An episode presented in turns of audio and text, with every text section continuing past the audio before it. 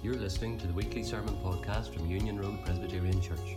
For more information, join us on Facebook or visit our website at unionroad.org.uk. If I were to uh, give a title to what I was going to focus on this evening, it might well be entitled Swimming Against the Tide. At the opening meeting of the General Assembly of our church just a few weeks ago, towards the end of June, the outgoing moderator made what I considered to be some very pertinent statements. And he said this, and he was referring to the church and to Christians in general.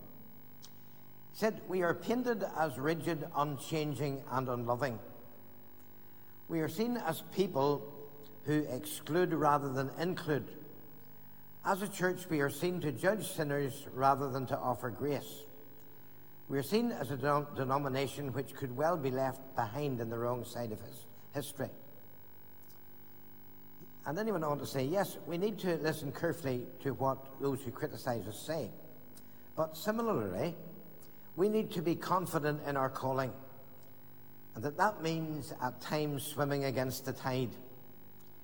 We need to state to the world around us that we are not minded to redefine our relationship with the Bible. We will not rewrite it, re edit it, or rephrase it. Christian conversion leads from light to dark, from darkness to light, from brokenness to wholeness, and from sin to forgiveness. Yes, the gospel is offensive. It says we are dead in trespasses and sin. We are not just merely misguided or confused but we are spiritually dead without hope and without God. At the heart of the gospel, we do not need to stay dead. I think it would be true to say that Hebrews chapter 11 that we read this evening is a catalogue of characters who, throughout their various generations, suffered because of their faith. People like Abraham and Isaac and Jacob Joseph and Moses and Samson and Jephthah and Samuel and David and the prophets and others are mentioned in this list in Hebrews 11. And it speaks about the penalties imposed and the lifestyles followed by those who were standing up for God in their day and generation.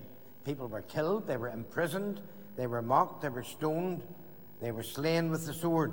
We're told that they went about in skins they, of sheep and goats, and they were destitute, they were mistreated, and they lived in the deserts and in the mountains, in dens and in caves.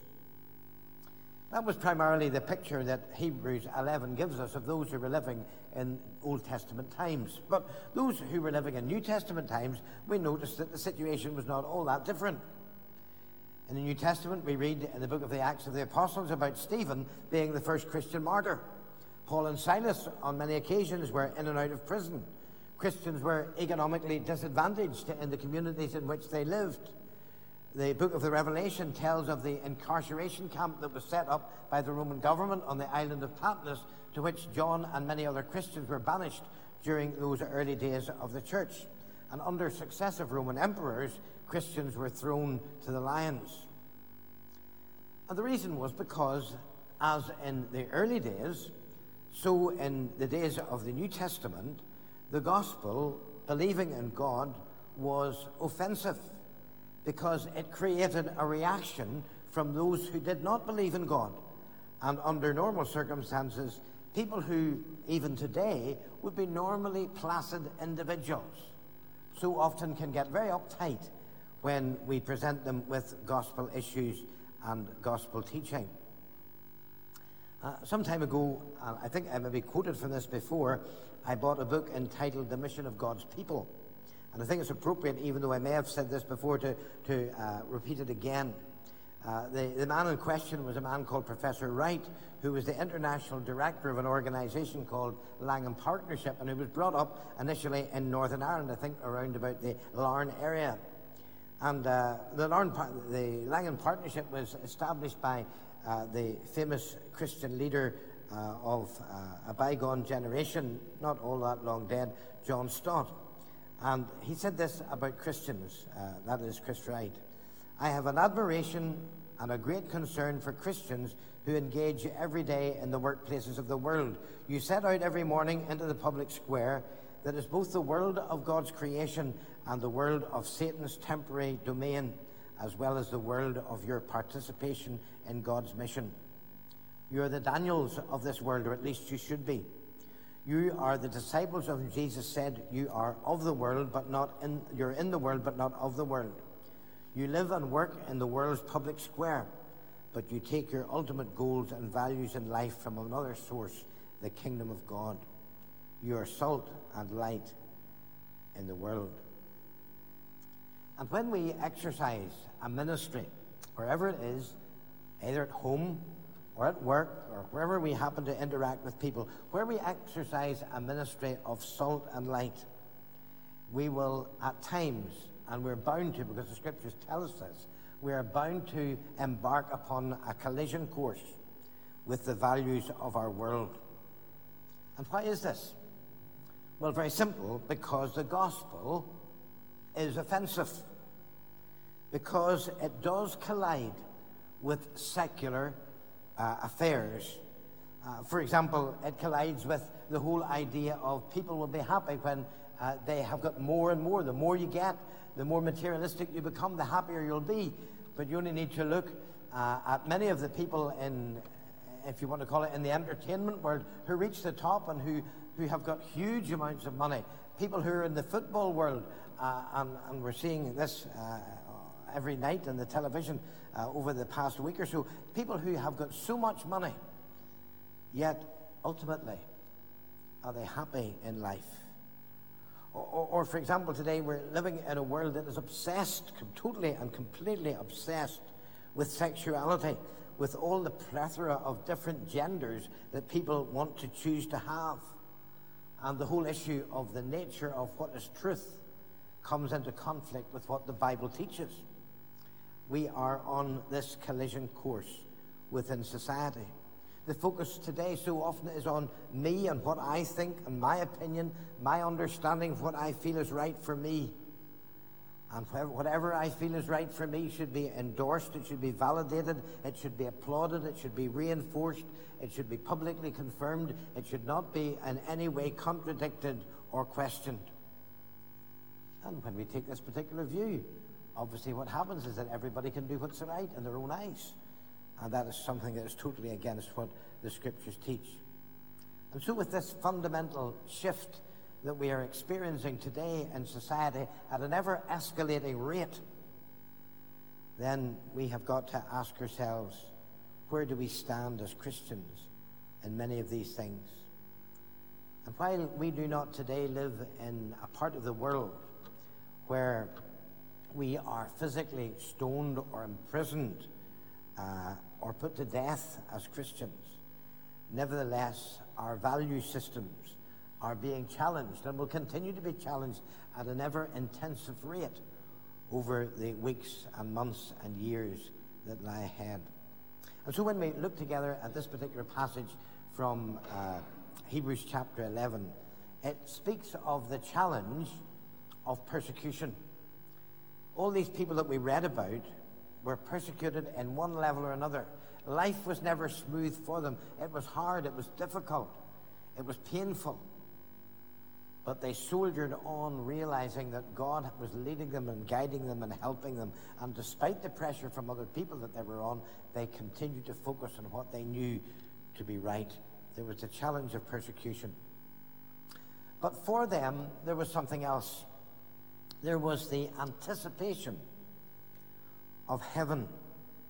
We read, All these died in faith, having acknowledged that they were strangers and exiles on earth. While they didn't have the, the Old Testament people did not have the whole picture, they hadn't got the teaching of Jesus, they anticipated the coming of a Messiah, but they, they hadn't got the whole picture, but they realized that there was something far better for them in the future. And of course, we can look back not only with the hindsight of the Old Testament what they did and what they believed and the hardships that they experienced, but at the same time, we can look back at the New Testament with the full picture of what God's revelation is for us.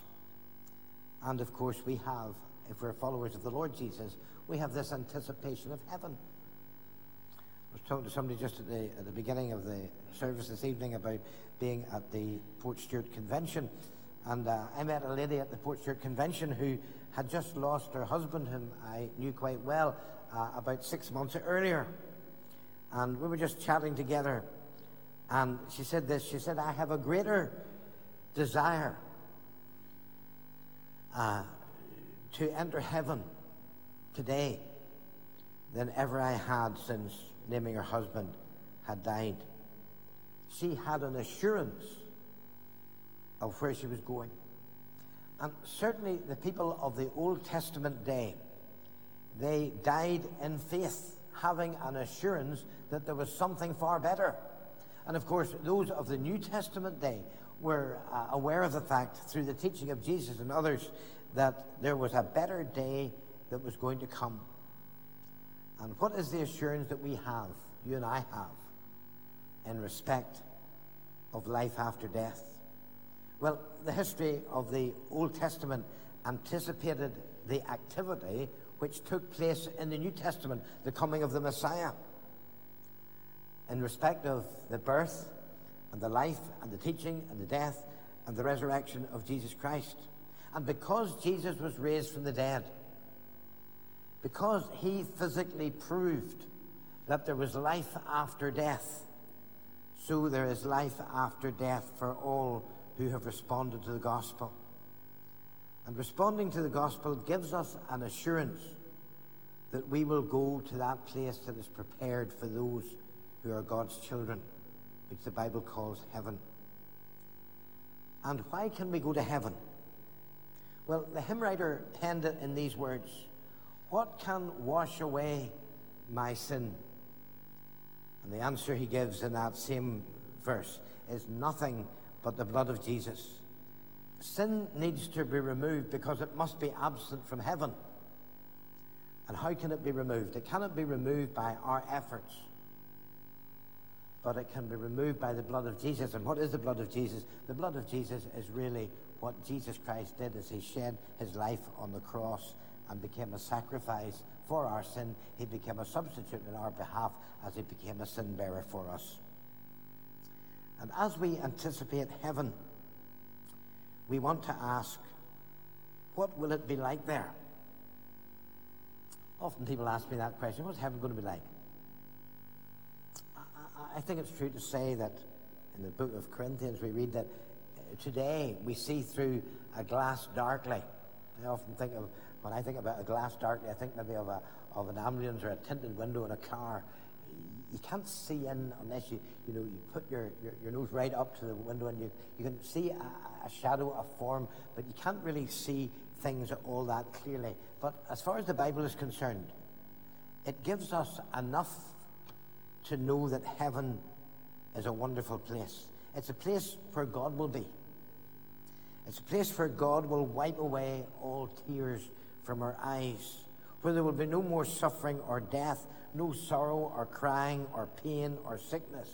And all those things that we don't want in this world will be absent from us. And the question that we need to all of us ask ourselves is a very simple question. Are we sure that we're going to be there? And what is our criteria? Well, what did Paul say? May I boast in nothing but the cross. If there was anybody in New Testament times had the right to boast, surely it was the Apostle Paul. He was used so dramatically uh, in respect of so many different things. But yet, as far as he was concerned, he didn't want anybody to focus upon himself. He wanted to focus only on the cross. And therefore, our background, our church involvement, our charitable giving, our good works, all the things that we consider for ourselves maybe that enable us to receive a pat on the back from other people, those are things that don't bring us to heaven. Yes, they should be in our lives when we are God's children and when we respond to the gospel. And they should be an outworking of God's grace that is in our hearts day and daily. There was the challenge of the persecution. Uh, these people had the anticipation of a, of a better life of heaven. Uh, and then, as we looked at chapter 12 and the first verse, there is the contribution of the witnesses. We read, Therefore, since we are surrounded by a great cloud of witnesses, dozens of people mentioned in Hebrews chapter 11. We're going on, we're, eh, it goes on to say, Let us set aside every weight and sin and run with endurance the race that is set before us. What is our responsibility within the church as a Christian? Surely the answer to that is that we are to be part of that great crowd of witnesses in our day and in our generation. I remember some time ago, this morning it was uh, a slightly different character. I remember uh, not long after I came at the beginning, I remember preaching on one occasion on Zacchaeus. And I simply said three things about Zacchaeus. I spoke about his encounter, his encounter with Jesus, how that encounter led to his repentance, and how that repentance led to a legacy. And how that even though we never hear anything more about Zacchaeus, other than that occasion when he met Jesus, he has left a legacy. He's left a legacy, as Matthew left a legacy, of inviting his friends and those who were his uh, contemporaries and even the sinners and all sorts of people, they were at his house. And that legacy was, he, he wanted them to hear the gospel. He wanted them to respond to Jesus. And let's ask ourselves the question. Yes, they were a cloud, a crowd of witnesses in their day and generation, as in the Old Testament and in the New Testament. And we surely should understand that we are the crowd of witnesses in our day and generation. Hebrews 11 speaks about what more shall I say? And then it gives us whole catalogue of people who weren't mentioned in any detail. Abraham was mentioned, Noah was mentioned, uh, Sarah was mentioned, other people were mentioned. And then it goes on to talk about a whole lot of other people. But if you were writing that same verse in respect of the New Testament people, you might say, What more shall I say about Zacchaeus and Peter and Paul, the woman at the well, and Thomas and Andrew, and Timothy and his granny, and Priscilla, and so on and so forth? They all left a legacy in their day and generation. And we are called to do the same today. To go back to Hebrews 11 and 31, we read, By faith, Rahab the prostitute did not perish with those who were disobedient because Rahab responded. And what was Rahab's concern once she responded?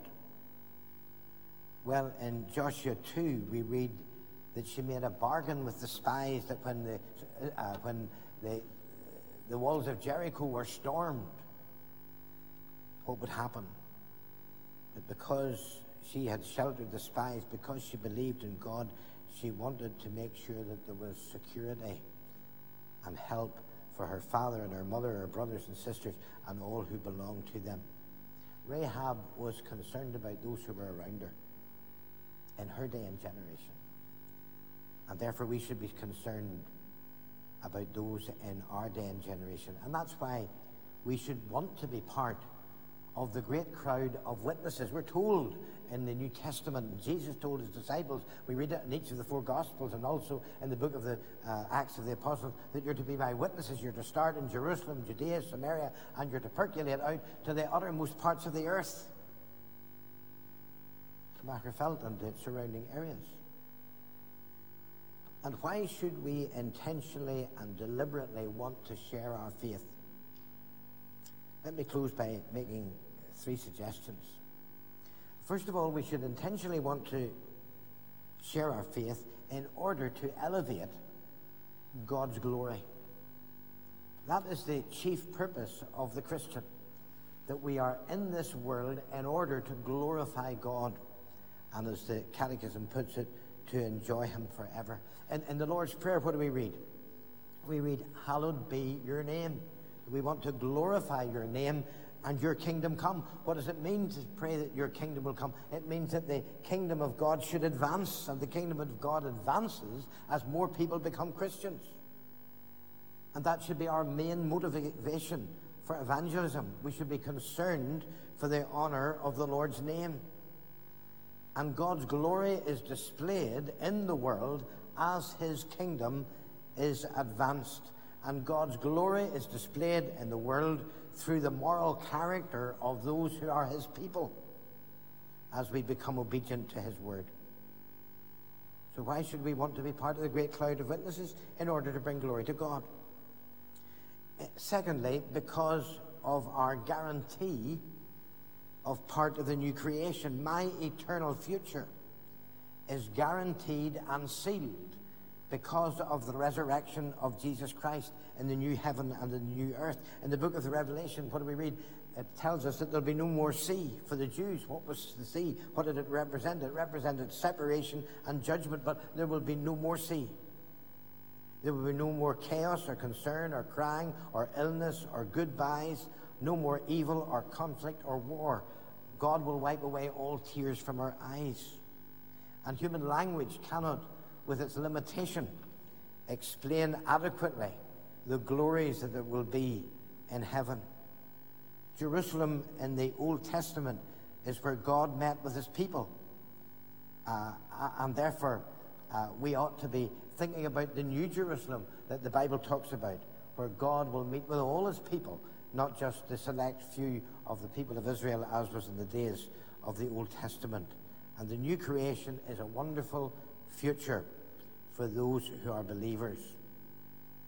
So, why should we want to be part of God's great crowd of witnesses?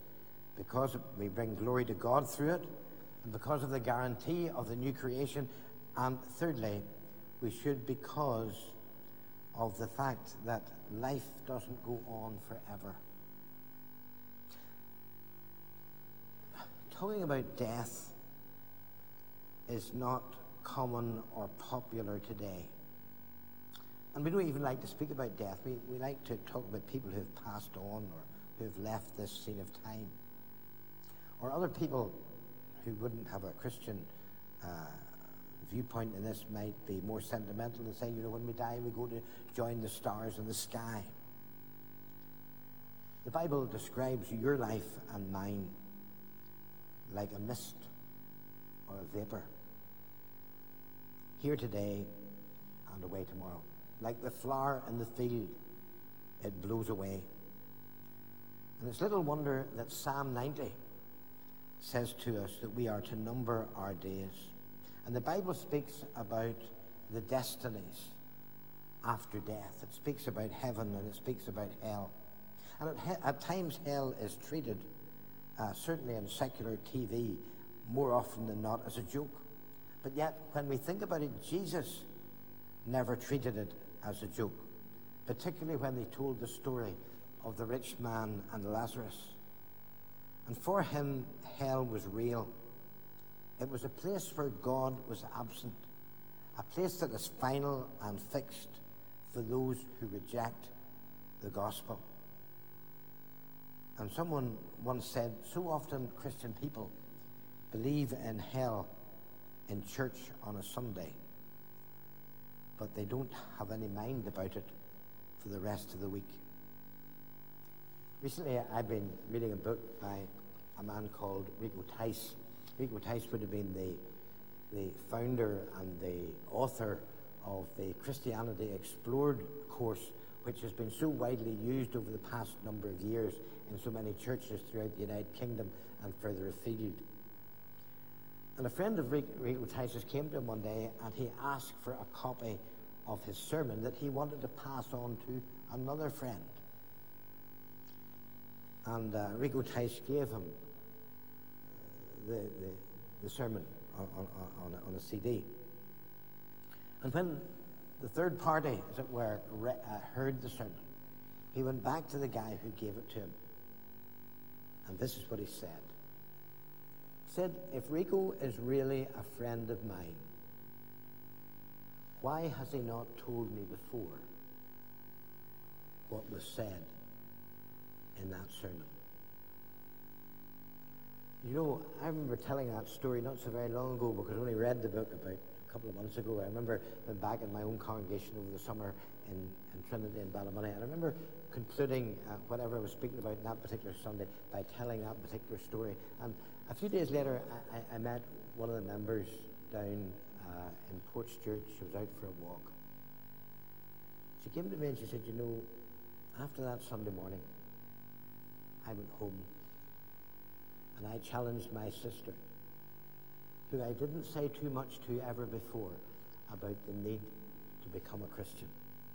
And basically, that was what this friend who, who heard what Rico Tice believed, and why hadn't he told him about the great issues of life and of death, of time and eternity, and heaven and hell? Why should we be part of the great cloud of witnesses? Well, surely to bring glory to God. Because it points for all of us to the guarantee of being part of the new heaven and the new earth. And because it speaks of the reality of death and the perils of hell. Hebrews 11 speaks to us about the challenge of persecution throughout the different ages. It speaks about the anticipation of heaven. And it speaks about the contribution of witnesses in the past,